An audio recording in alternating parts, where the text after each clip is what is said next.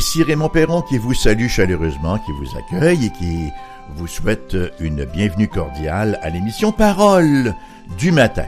Alors c'est un bon moment aujourd'hui, hein? c'est un grand moment parce que nous allons revisiter, n'est-ce pas, cette beau, ce beau récit en quelque sorte de Daniel qui est préservé euh, des dents des lions dans la cage où il avait été placé injustement, n'est-ce pas, à la suite d'une conspiration des conseillers du roi Darius. Alors ce matin, nous allons donc lire le chapitre 6 de Daniel. En fait, on va le terminer. Hein? On va lire les versets 18 à 28, une portion que j'ai intitulée ce matin La foi qui ferme la gueule des lions. Voilà. Alors Daniel chapitre 6, versets 18 à 28. Que le Seigneur puisse bénir sa bonne parole à nos cœurs encore ce matin. Le roi se rendit ensuite dans son palais. Il passa la nuit à jeun. Il ne fit point venir de concubine auprès de lui, et il ne put se livrer au sommeil. Le roi se leva au point du jour, avec l'aurore, et il alla précipitamment à la fosse aux lions. En s'approchant de la fosse, il appela Daniel d'une voix triste. Le roi prit la parole et dit à Daniel, Daniel, serviteur du Dieu vivant, ton Dieu que tu sers avec persévérance, a-t-il pu te délivrer des lions? Et Daniel dit au roi, Roi, vis éternellement. Mon Dieu a envoyé son ange et fermé la gueule des lions qui ne m'ont fait aucun mal, parce que j'ai été trouvé innocent devant lui, et devant toi non plus, ô roi, je n'ai rien fait de mauvais. Alors le roi fut très joyeux, et il ordonna qu'on fasse sortir Daniel de la fosse. Daniel fut retiré de la fosse, et on ne trouva sur lui aucune blessure parce qu'il avait eu confiance en son Dieu. Le roi ordonna que ces hommes qui avaient accusé Daniel soient amenés et jetés dans la fosse aux lions, eux, leurs enfants et leurs femmes et avant qu'ils soient parvenus au fond de la fosse, les lions les saisirent et brisèrent tous leurs os. Après cela, le roi Darius écrivit à tous les peuples, à toutes les nations, aux hommes de toute langue qui habitaient sur toute la terre. Que la paix vous soit donnée avec abondance.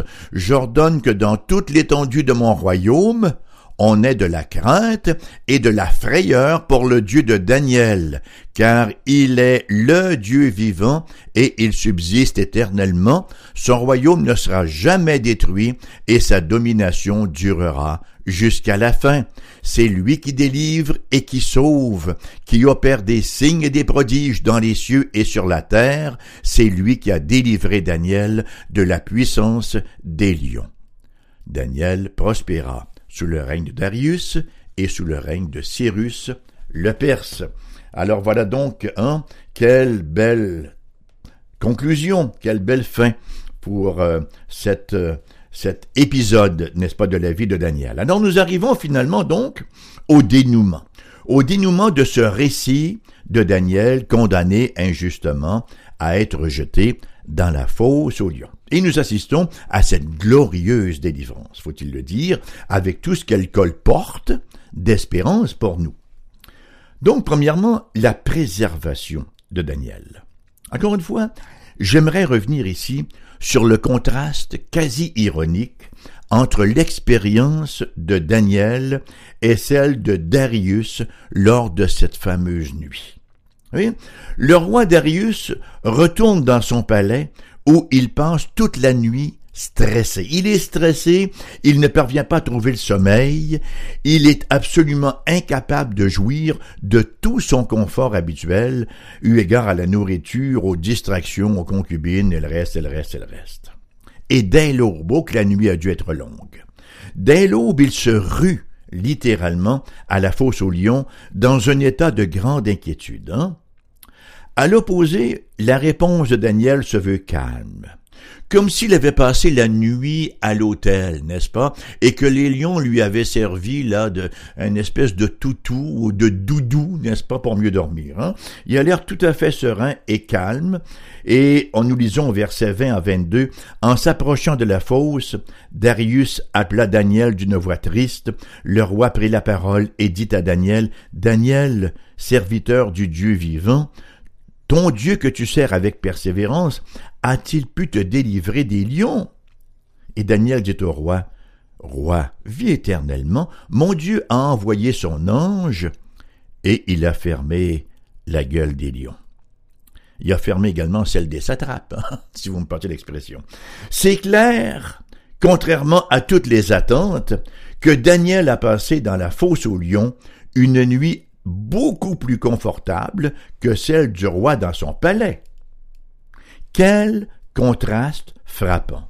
Le roi Darius avait à sa disposition tous les plaisirs que le monde ancien avait à offrir, cependant qu'il ne pouvait pas en jouir, alors que Daniel, lui, n'avait strictement rien. On peut, on, il, il, était dans la frugalité, là, on ne peut plus.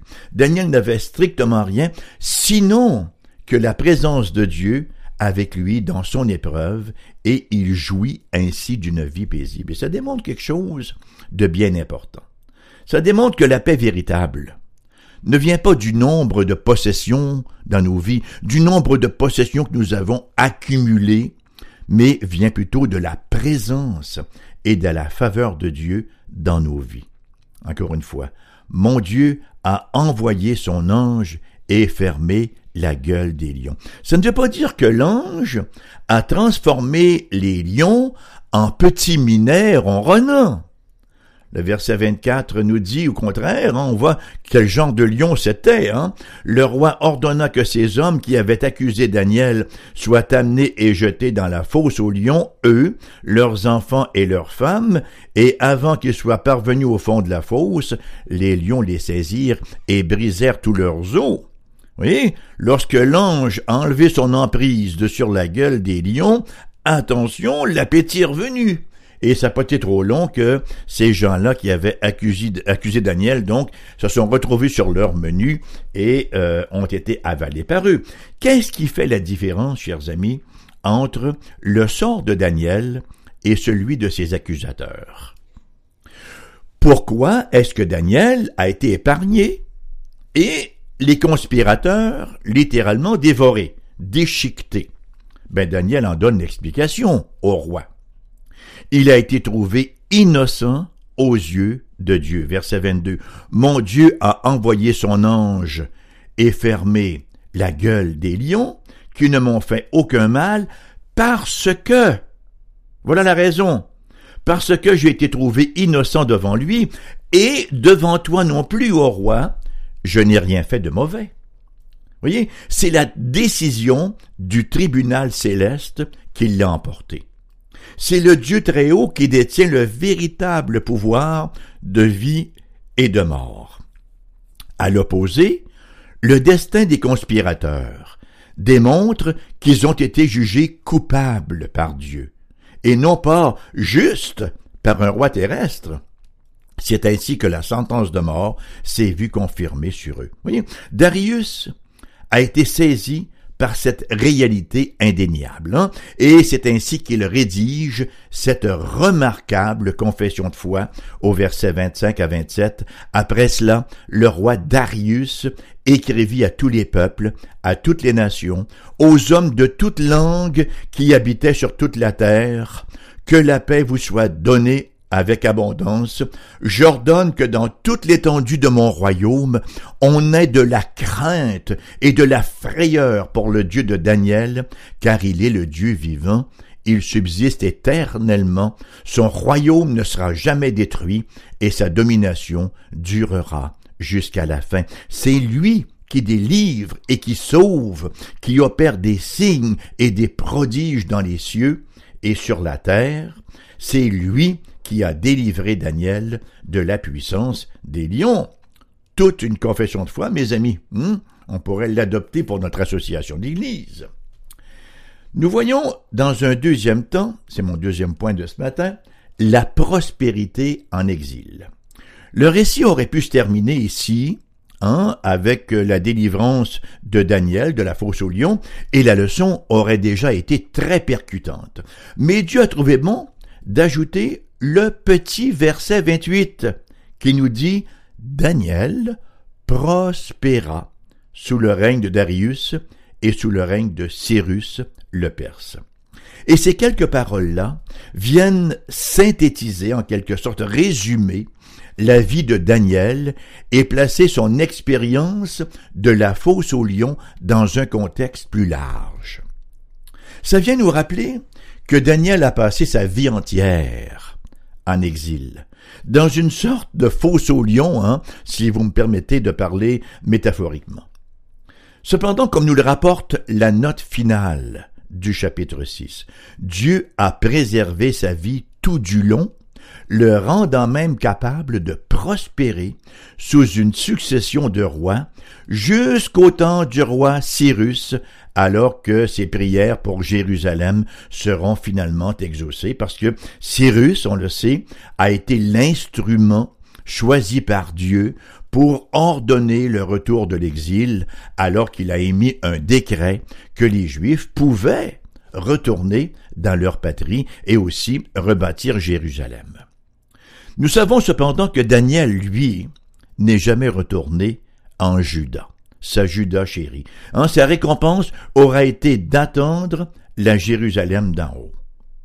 Et dans cette expérience-là de Daniel et aussi de ses trois amis, Dieu démontre qu'il euh, qu'il peut préserver son peuple au milieu même de leurs ennemis. Il va sans dire que la vie en exil, ça n'a jamais dû être facile. Hein? Donc, écoutez, la vie au départ, c'est pas facile, point final. Hein? Qu'on soit en exil ou dans notre propre patrie, la vie, c'est pas facile depuis la chute. Cependant, par la fidélité de Dieu, il a été possible pour son peuple de survivre à l'exil. Ce peuple a survécu comme étranger et voyageur, servant un empire terrestre dans lequel il se trouvait en exil, mais toujours dans l'attente d'une autre cité à venir. C'est ce que nous dit l'auteur de l'Épître aux Hébreux, chapitre 13, verset 14, car nous n'avons point ici-bas de cité permanente mais nous cherchons celle qui est à venir. Et vous savez, il y a un beau mot qu'on utilise parfois hein, dans, la liturgie chrétienne, on parle de paroisse. J'appartiens à telle paroisse. Vous savez d'où ça vient le mot paroisse? Ça vient du grec para oikos, qui veut dire demeure temporaire. Nous croyons, là, nous savons que Ici sur terre, nous sommes là temporairement parce que notre véritable patrie, elle est céleste et elle nous attend là-haut où le Christ nous a préparé une place. Et c'est la manière dont ce chapitre 6 de Daniel s'adresse à nous. Parce que nous aussi, nous sommes étrangers et nous sommes voyageurs dans ce monde. Nous devons apprendre de l'expérience de Daniel que le monde dans lequel nous vivons est un lieu dangereux, et ce monde n'est pas notre véritable chez nous et il ne le sera jamais. Nous avons été rachetés et enlevés, sortis de ce monde-là. En même temps, il nous faut reconnaître que l'inimitié du monde ne nous heurtera jamais au-delà de ce que le Seigneur permet. Voyez, le Seigneur est notre juge. Son verdict sur nous est le seul qui nous importe. C'est-à-dire qu'au sein des plus grandes épreuves, au milieu, n'est-ce pas, de la multitude des souffrances qui peuvent se succéder, des saisons, même quand nous sommes persécutés pour notre foi, nous pouvons avoir une paix, pour employer l'expression de Paul, hein, une paix qui surpasse toute intelligence, une paix qui va émerveiller le monde autour, parce que le Seigneur tient nos oppresseurs dans sa main il est encore capable de fermer la gueule des lions. Et ça m'amène à mon troisième point. La fosse aux lions est le chemin de la croix. Ah, la fosse aux lions est le chemin de la croix. Tiens, tiens. On est en droit de se demander si Daniel 6, ce chapitre 6 de Daniel, nous donne une perspective réaliste de la persécution et de la souffrance. N'est-ce pas vrai que pour chaque Daniel que Dieu délivre de la fosse au lion, il y a des milliers de martyrs anonymes que Dieu ne délivre pas. On en parlait lors de notre dernière émission, n'est-ce pas, à quel point le nombre est effarant, le nombre de chrétiens dans le monde qui meurent chaque année sous les coups de la persécution et du martyr. N'est-ce pas vrai donc que pour chaque Daniel que Dieu délivre de la fosse au lion, il y a des milliers de martyrs anonymes que Dieu ne délivre pas? Au fil des siècles, n'y a-t-il pas un nombre incalculable de croyants pourtant fidèles qui sont morts précisément sous les dents des lions ou qui sont morts brûlés vifs? N'y a-t-il pas encore aujourd'hui des chrétiens qui souffrent cruellement dans le monde? Où donc est Dieu dans toutes ces situations-là? Est-ce que ces chrétiens sont moins fidèles ou encore moins importants pour Dieu que l'était Daniel?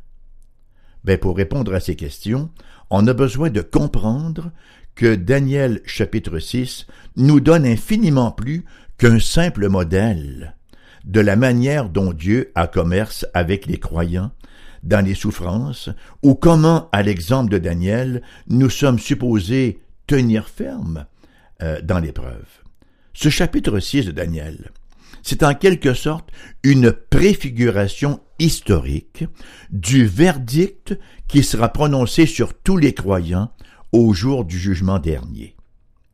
Daniel passe le test de la fosse au lion au jour du 1, Daniel passe le test de la fosse au lion et il en ressort sain et sauf. Pour quelle raison? On l'a vu lors de la dernière émission, parce que Dieu l'a jugé et l'a trouvé non coupable. Résultat, les lions qui agissaient, si vous voulez bien, hein, à titre d'agent du jugement divin, ne lui ont fait aucun mal. À l'opposé, les incrédules, qui avaient comploté contre Daniel, eux, ont été trouvés coupables et ont été brisés par le jugement divin, encore une fois, exercé par les lions qui agissaient à titre d'agents divins. C'est ainsi qu'eux et leurs familles ont reçu cette sentence de mort, préfigurant le jugement alliantiel final, comme on le voit ailleurs dans la parole de Dieu, la destruction de Sodome et Gomorre, par exemple, en Genèse 19 comme les familles de Corée, Dathan et Abiram, que la terre a avalé au chapitre 16 des Nombres, comme l'extermination des habitants de plusieurs villes de Canaan, au chapitre 6 du livre de Josué, et encore et encore. Au dernier jour, tous ceux qui sont en Adam seront déclarés coupables et tomberont sous le jugement implacable de Dieu, alors que ceux qui seront en Jésus-Christ seront trouvés non coupables et auront part à la gloire du Christ et à son exaltation. Et cela nous amène à Jésus, qui est l'accomplissement ultime du chapitre 6 de Daniel. Tout comme Daniel, Jésus a été faussement accusé par ses ennemis. Hein? Eux aussi l'ont amené devant un dirigeant du nom de Ponce Pilate. Et tout comme Darius, Ponce Pilate, sans succès, a cherché à délivrer Jésus de son sort avant, finalement, de le livrer à une mort violente. Comme Daniel, Jésus a été condamné à mourir, et son corps a été placé dans un lieu scellé par une pierre pour éviter toute intervention humaine, hein? Et le procès de Jésus est cependant allé beaucoup plus loin que celui de Daniel. Jésus, le Seigneur Jésus n'a pas seulement souffert la menace de mort, mais lui, il a visité la mort elle-même. Trois jours. Malgré qu'il ait été innocent, il a souffert le sort des coupables. Il n'y avait pas d'ange pour le réconforter, alors qu'il a été carrément laissé à l'abandon. Rappelons-nous son cri déchirant sur la croix, hein, euh, Abba, Abba, lama mon Dieu, mon Dieu, pourquoi m'as-tu abandonné? Son père est demeuré, euh, c'est-à-dire son corps, est demeuré au sépulcre pendant trois jours, avant qu'un ange finalement vienne et roule la pierre. Et cette expérience de Jésus, était en elle-même une préfiguration du jugement dernier. C'était une déclaration avant terme du verdict du tribunal divin. Vous voyez, Jésus n'est pas mort pour ses péchés, il n'y en avait commis aucun. Jésus n'est pas mort pour ses péchés, de sorte que sa mort ne pouvait pas ultimement avoir de pouvoir sur lui. et Dieu l'a ressuscité des morts parce que le tribunal divin l'a trouvé non coupable. Et ici, ça devient encore plus intéressant. Qui plus est, lorsque Jésus, chers amis, est sorti du tombeau, hein, lorsque Jésus est ressuscité le dimanche de Pâques, il a apporté avec lui le sceau d'acquittement non seulement pour lui-même, mais aussi sur tous ceux qui se joignent à lui dans la foi. Je répète, lorsque Jésus est sorti du tombeau, il a apporté avec lui le sceau d'acquittement, non seulement pour lui-même, mais aussi sur tous ceux qui se joignent à lui dans la foi. Lorsque Daniel est sorti de la fosse au lion, il est sorti tout seul. Il n'y a personne d'autre qui a été sauvé par la délivrance que Dieu lui a apportée. Mais quand Jésus, lui, est sorti du sépulcre. Il s'est présenté comme la tête d'une puissante compagnie de gens rachetés par sa mort. C'est ça la bonne nouvelle. Quiconque croit en Jésus recevra le même verdict de non-culpabilité que Jésus lui-même au tribunal de Dieu. Vous savez, les gens que Jésus a rachetés par sa mort et par sa résurrection, ce ne sont pas tous des super croyants comme Daniel était. Hein? La plupart, la très grande majorité, sont des pécheurs bien ordinaires, des gens comme vous et moi, qui souvent compromettent en raison des demandes de l'Empire du monde. L'Église du Seigneur ne se montre pas toujours sous son meilleur jour. Hein? Elle est encore empreinte de bien des imperfections parce que tous les croyants sont encore en devenir. Lorsque nous venons au Seigneur Jésus-Christ, par la foi. Nous recevons sa justice et c'est à partir de ce moment-là que le Seigneur commence à œuvrer, à nous transformer progressivement en son image. C'est ce que nous appelons la sanctification. Voyez-vous ce qui se produit? Lorsqu'on vient au Christ par la foi? Il y a une espèce de transaction importante qui s'opère. Lorsqu'on vient à Dieu et qu'on se repent, qu'on se reconnaît comme pécheur et on dit, oh Dieu, reçois-moi, je m'abandonne entre tes mains, Dieu prend la justice que le Seigneur Jésus-Christ nous a acquise pendant sa vie, hmm? il prend également l'expiation des péchés que le Christ a opérés à la croix et il met ça à notre compte. Et il prend nos péchés et il les met à la croix du Christ. Alors il y a un échange. Notre injustice devient celle du Seigneur Jésus-Christ à la croix et sa justice devient nôtre. C'est la raison pour laquelle nous sommes justifiés que la parole tout du long appelle les croyants des justes et des saints. On n'a pas besoin d'attendre une canonisation de quelque sorte que ce soit. Dès que nous venons au Christ Jésus, nous passons du rang de pécheurs invétérés au rang de saints adorateurs. C'est donc important de comprendre que mon salut ne repose pas sur ma capacité d'être un Daniel, mais simplement sur l'obéissance parfaite du Christ à ma place, au milieu d'un monde d'épreuves, au milieu d'un monde de tribulation. C'est là que réside ma paix et mon repos en Jésus-Christ tout au long de ma vie, quelle que soit la succession des circonstances, quelle que soit la succession des expériences que je peux avoir sur cette terre, même les plus troublantes, les plus offensantes, les plus inexplicables à vues humaines, ma paix repose en Christ Jésus et en lui seul. Jamais ma paix ne repose sur ben je suis un bon gars ou je suis une bonne femme ou je suis moins pire que mon voisin. Je fais quand même des bonnes œuvres. J'ai l'amour universel, comme on entend bébêtement tellement souvent. Non, le salut ne peut reposer qu'en Christ Jésus parce que lui seul nous a obtenu la justice, la seule justice que Dieu peut accepter. Vous savez, notre propre justice à nous, là, parlons en québécois, a fait dur. Hein? Notre propre justice à nous, elle est empreinte de péchés, de toutes sortes de motifs impurs, pour la simple raison que nous sommes pécheurs. Donc tout ce que nous faisons est emprunt de notre péché. Mais le Christ Jésus, lui, était sans péché, conçu hein, de la Vierge Marie. Lui n'était pas un pécheur. conçu du Saint-Esprit, je dis bien.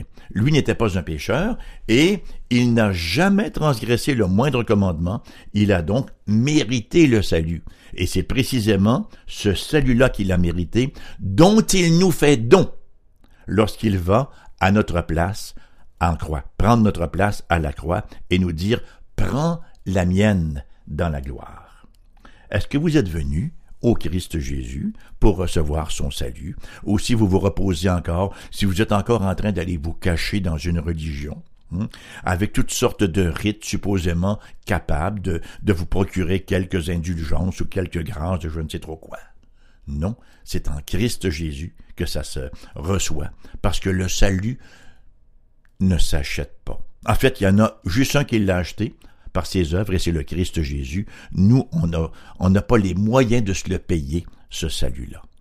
Par contre, on peut le recevoir comme un don gratuit parce que la Bible nous dit que Dieu a tant aimé le monde qu'il a donné son Fils unique afin que quiconque croit en lui ne périsse point, mais qu'il ait la vie éternelle. Quiconque croit en lui ne périsse point, mais qu'il ait la vie éternelle. Jean 3, 16.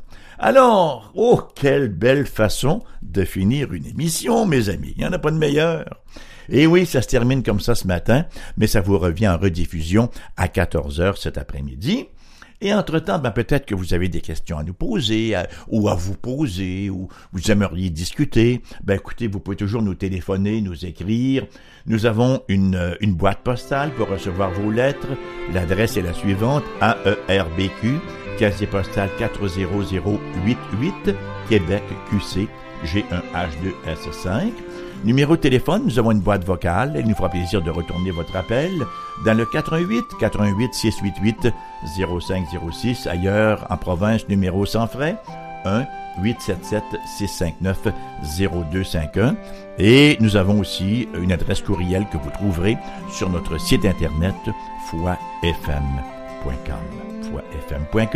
Je vous souhaite une excellente journée et ma plus grande prière et mon souhait pour vous, c'est que vous soyez effectivement réfugiés dans la personne du Christ Jésus. À la prochaine, chers amis.